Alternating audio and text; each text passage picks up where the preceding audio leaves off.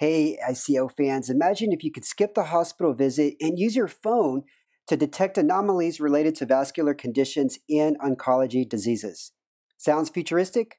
Well, Bulgarian startup founder Georgi Kadrev is making this a reality with Kelvin Health. Kelvin Health is a clinical decision support tool that utilizes a mobile thermal imaging camera that captures the heat of the body, segments the thermal image, and applies artificial intelligence to digitally assess your vascular condition. It's like having the powers of Predator in the palms of your hands. Let's dive in as we learn about Georgi, his background, and how this innovation is currently being tested in hospitals. Hey, you're listening to Innovators Can Laugh, the fun startup podcast. I'm your host, Eric Melchor. On ICL, we interview an innovative entrepreneur in the European tech startup scene every week. My goal is to have my guests share their wisdom while having a little fun in the process. Now, let's dive in. All right, Georgi Kadrev, welcome to Innovators Can Laugh. How are you doing today, Georgi? Nice to meet you. All good. Always pumped for work. It's already have been some hours in the workday, so I'm kind of excited about what's going to be ahead. Yeah, yeah, and I'm excited to chat with you. I like to always start at the beginning and ask my guests, where did you grow up and how has that shaped the view of the world? for you? I'm originally born in the town of Ruse, which is actually on the border with Romania, very close to uh, Jordan. And I've been living a quarter with quite mixed ethnicities. This is not super common for Bulgaria as much as it is for the US, for example, but we had peoples of different ethnic background. I think this was quite kind of interesting to me. I've always been very uh, open to various cultures because even in Bulgaria we can see this phenomena. I've studied in uh, elementary school in the same quarter and I got super excited about mathematics. I had the chance to have very, I'd say, good math teachers that got me excited about abstract thinking and maths. So I think this has been an important part of my life at the very beginning of it to get excited about the things that I'm still doing one way or another. Okay. I was okay with math. Calculus, I had trouble with. Did you ever have trouble with calculus? I don't think so. Maybe the only thing, sometimes I was thinking and overcomplicating things. Sometimes they were simpler and I was looking for a more complex problem. So then missing to solve the simplest one. But in general, I wouldn't say I struggled a lot. Yeah. Yeah. I had to take calculus three times to pass the course course in university. And so I admire anybody who always had problems with calculus like myself. They're sorry that I don't fit. yeah. Yeah. Okay. Now, as a kid, was there somebody in particular, a profession that you wanted to be when you grew up? Or did you know at a young age that you were going to start your own company? I wanted to be an astronaut maybe for a week just because it was modern. And when you ask a kid what they want to become, all of them were saying, I want to become an astronaut and, and go into space. But then I this ended up at the moment when I found out the book. Uh, it was called Children's Encyclopedia of Sciences. It was like a blue book. I still remember the cover. I think you don't have a copy here in the office to remember basically I opened on the last pages and I saw a picture. It was not a photo, it was like a painted picture of a computer and a whole page about computers. And I got super, super excited about this whole thing, how it can save all things in terms of time, resources based on automation, on data science, on computer science, even this was back in the 90s. And I think since literally since this very moment, I fall in love for computers even before it was super modern, even before we know that this is the highest paid job in Bulgaria, one way or another. Um, so this is how I started. And I'm, I feel very lucky actually that I found in life quite early the thing that I feel passionate about. All right. All right. Now, how did that start to shape your career path? What did your early career path look like? Georgi? So in Bulgaria, it's quite common actually to start working while you're still in the university. So when I was second grade in the university, I found a job related to managing medical documents actually. It's something that i haven't even recalled since recently. And it was pretty a pretty good job in a company that's working with medical documents as i said. And i was very happy because i was able to apply the things that i've learned in high school also as extracurricular activities. So I just worked there for a year. Then I transferred to a company that's about computer games the, the first Bulgarian game, computer game was created by this company and I was playing StarCraft back then. So I, it, only by chance I found this, this company. I worked there for quite some time, almost five years. And I was studying the first Bachelor of Science in Informatics or Computer Science, if it's more modern to, to state it. And then I started the master degree in technology entrepreneurship. Actually, this was the moment when I was bitten by the uh, entrepreneurial bug. Literally, I was thinking, should I go and study artificial intelligence as a master degree? But almost by chance, I found the explanation of the new master degree program in technology entrepreneurship, and I, it resonated a lot with me. Just because in high school, I was also thinking about how the projects that I'm working as extracurricular activities and won some national competitions. Now, could this be actually products that can make money and be useful all people? So this master degree and description of the master degree program resonated very well. And this is how I started. And this is how I started my company while still in, in the university. At first, this was just me. Then a few more people joined as co-founders, no salaries, no nothing. I worked for maybe two years in a different place, still in the gaming company, while shaping what and how I can do something with Imagga, as the company is called. Mm-hmm. And this has been one of the pioneers in image recognition, actually one of the very first companies that started creating image recognition APIs globally. Then a few more startups followed, and Amazon, Google, and Microsoft also released, mostly through acquisitions, uh, certain type of image uh, API services. And not to take too long, but my my la- latest entrepreneurial baby and uh, one that I'm very excited about and a very caring father of is Kelvin Health. And this actually started two years ago. And it was very opportunistic and by chance. Literally in the first week of the COVID 19 lockdown in Bulgaria, a team of medical specialists contacted us and asked, you know, guys, can you use a, a mobile thermal camera like this one, very affordable, that you can plug on the bottom of your phone and okay. basically capture the heat of the body. And we said, we don't know what these thermal cameras are. We don't know what COVID is because it, there were not a lot of science in the very first months for it, but let's try it. Uh-huh. A lot of things changed, but we ended up currently, since the last one year, we're very focused on vascular pathology. And this is something that I'm super excited about. I'm not a medical person. We took some courses on medicine uh, a year ago to just understand better the whole thing. And now we are trying to enable much more efficient and accessible healthcare for vascular pathology. Okay. Okay. What inspired the name of Kelvin Health? It's, it's funny that I, I love to think of names of startups and companies. I even given a few names to other companies back in the years. I think we were just brainstorming and, you know, what this should be. And because it's related to temperature, thermography is about body temperature. And Sir Kelvin is one of the most uh, important scientist in the area of thermography, and he has discovered thermodynamics, etc. So we just decided let's name the project Kelvin. Then we decided that we want to put more focus on, on health. It has always been designed as a health product, but just to make it more obvious. So this is how basically named it Kelvin Health. Okay. Okay.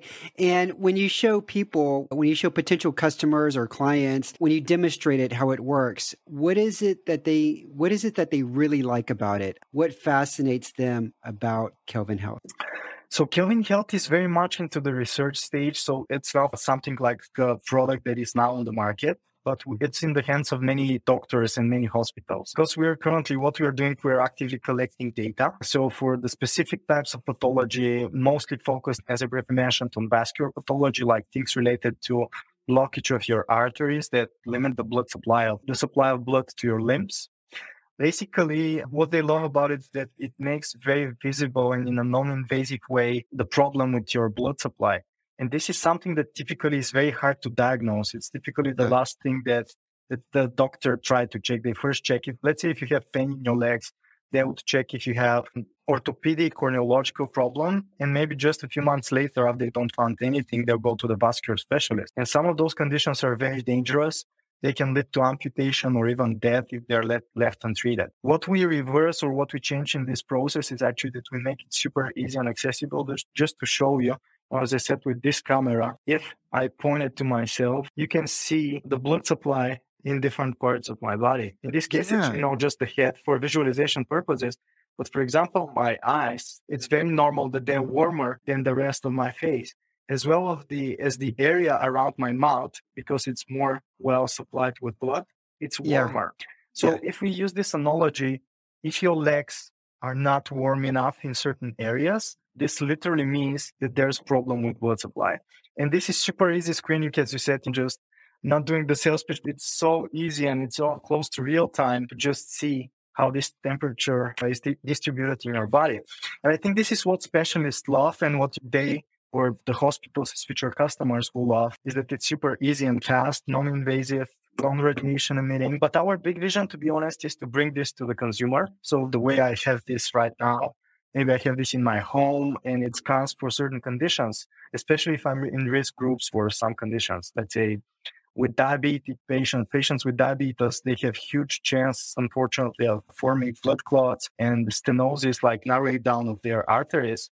It's very useful to, to know this in advance if it starts progressing so we can reverse the process before it gets to yeah. a certain type of. This is so fascinating. For those that are listening, you've got to check the podcast out on YouTube so you can see the video demonstration. But georgi is just basically taking his phone and uh, he's just putting it in front of him like he's taking a selfie, but you can see the body heat at the various parts of his body. So right away, as he said, you can tell if there's a certain part of the body that is not getting adequate blood supply based on the color, then immediately that there's an issue, that there's a problem. So right away, it's fast and easy to diagnose different things that are that could be happening with your health. So what are what are trends that you're seeing when it comes to digital healthcare that you think will also gain traction over the next few years when you combine it with the technology that you're also using for for for Kelvin Health? Georgi?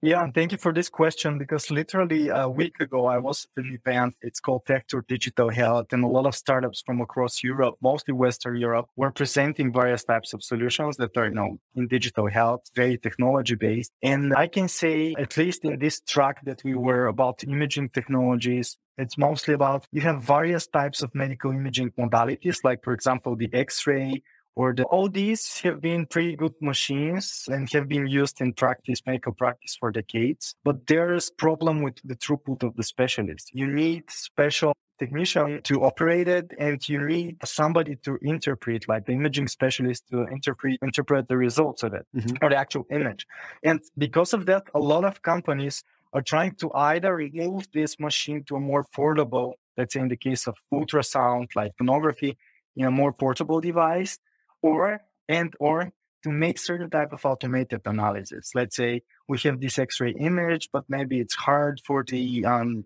interpreting um, imaging specialist to read it properly, or maybe there's something small that they cannot see, or maybe there's even if we take it from the perspective of big data, with enough samples that already have problematic patients and their images, you can train a machine learning model that can automate or at least assist in the process of detecting problems.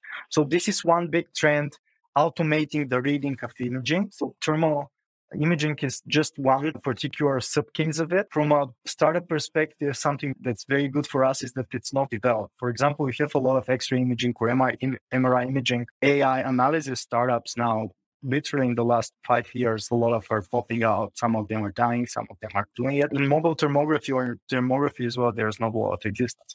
But in general, and this is very particular about imaging technology, so put it that way, automating the process in general about healthcare and digital health, I think a lot of people are now hyped in a positive way about the value-based healthcare, which practically means that in a lot of healthcare systems, the dynamics are super different and then depend on the payer. Who is paying the bill? Who is having the risk? Who is pulling the risk, etc. and in many cases, the systems are designed in a way that is not necessarily optimal both for the patient and for the payer. So how can you bundle services and how you can maximize the patient, the positive patient outcomes while at the same time also making as a business, just as a healthcare business, still making good amount of money. And as a healthcare system or national, no matter if it's national or not, but in general, the nation is the one that if you have a lot of people with health problems, there's a huge economic burden about your nation, even if it's not a national healthcare system.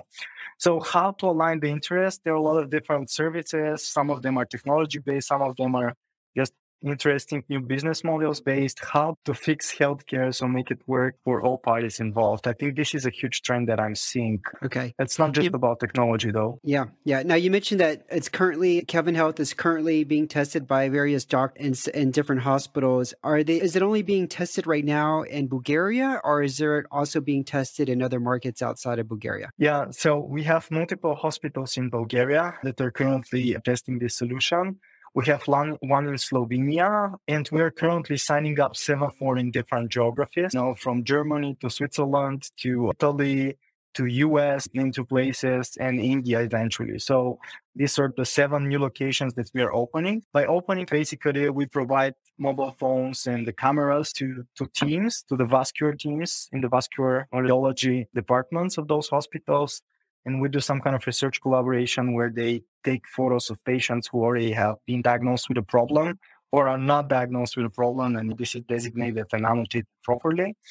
And uh, they upload this in our HIPAA and GDPR compliant system to collect data and train machine learning models. Okay. So a lot, literally to every vascular specialist that we show that they got super excited and this is what kind of positively reinforced our enthusiasm to, to keep further. Okay. Has there been any initial investment in kelvin health? And if so what was that experience like yeah so kelvin health actually started as a spin-out from this other company imagga of ours that i mentioned that we pioneered in general the image recognition api concept we started with capital from imagga and a few more co-founders that are outside of the imagga founding team. Currently, we've invested approximately 1.3 million into the development of Kelvin Health, and we are eventually open to outside investments, but this is not something urgent for us. We can basically sustain it through our mother company at Imagga in a way. We also were getting some grants from mm, several pharmaceutical companies. Some of them are interested in breast cancer, uh, like Novartis Oncology. Some of them are just in general willing to support digital healthcare like Roche. We won the recent Roche Healthcare Lab competition. It's not that recent anymore. You know, it was in the end of the Q1 or actually in the in the beginning of April. Uh, okay. We won the digital, sorry, the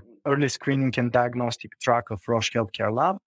So we have also some kind of grant funding. Some local organizations here in Bulgaria are also supporting. Still, we are open eventually to, to venture capital, mostly for building the network and the reputation. And a lot of people, if you're not funded from the outside, they're asking what's wrong with you, just because that's the startup culture. So in general, we're open to finding the right partner in terms of investor and working with that. Okay. Has there been a book or podcast or article that has stood out and impacted how you think about running your businesses? So, you know, I listen to a lot of audiobooks, sometimes to path podcasts. I'm not a typical podcast guy, to be honest, but I should maybe double to think again about this. There's one interesting Bulgarian podcast. It's called The Superhuman with uh, Georgi Ned, the host of it. And he's asking a lot of people about just their life values and, and what do they think and you know, why they're superhumans because he believed that there's a superhuman in each one of us. I think I've listened to quite some interesting people there. I've been guest myself as well at a certain moment. Another very interesting and cool podcast that also has video is the Recursive podcast. I'm not sure if you've heard of it. It's from the Recursive Media. Mm-hmm. Uh, Irina, Etienne, and team, and Zurica and Andre. I think it's very well produced, and it's also been a pleasure for me to, to be part of it. I think they are inviting people from Southeast Europe that can share some things. Maybe in, earlier in my career in life, I've read, I've read books or listened to books that shaped my general perception, awareness, and understanding about entrepreneurship. I like Simon Sinek a lot. And in general, pep talks and motivational speaking, though it needs to be taken with a pinch of salt always. But I think there are good podcasts in Bulgaria. Um, also, the Start BG podcast is inviting people. So I'm trying to learn from the lessons of each of my fellow entrepreneurs. And it doesn't need to be something super mind blowing, but sometimes I just hear a sentence and it's ring the bell for me and I learn things. For example, from Office R&D, he shared his vision about sales and understanding of sales and that maybe you're solving a problem for somebody and it's a real problem. But if this is not their top one or top, top two, at most top three problem, if you're solving their top eight problem, you're never able to sell to them. Just because they're timing, they have more urgent fires to fight and you need to solve at least top one or top two or top three. And just examples like that, I can have a lot. So I always try to resonate with the knowledge and practical wisdom of my fellows. Yeah, yeah. Okay. Now for just some some light questions so the audience can get to know you better, know your personality better. First question for you is does corn belong on pizza? Georgi? I don't like corn. No, yes, not at all. okay. Okay. I'm in agreement with you. I, we have that in common.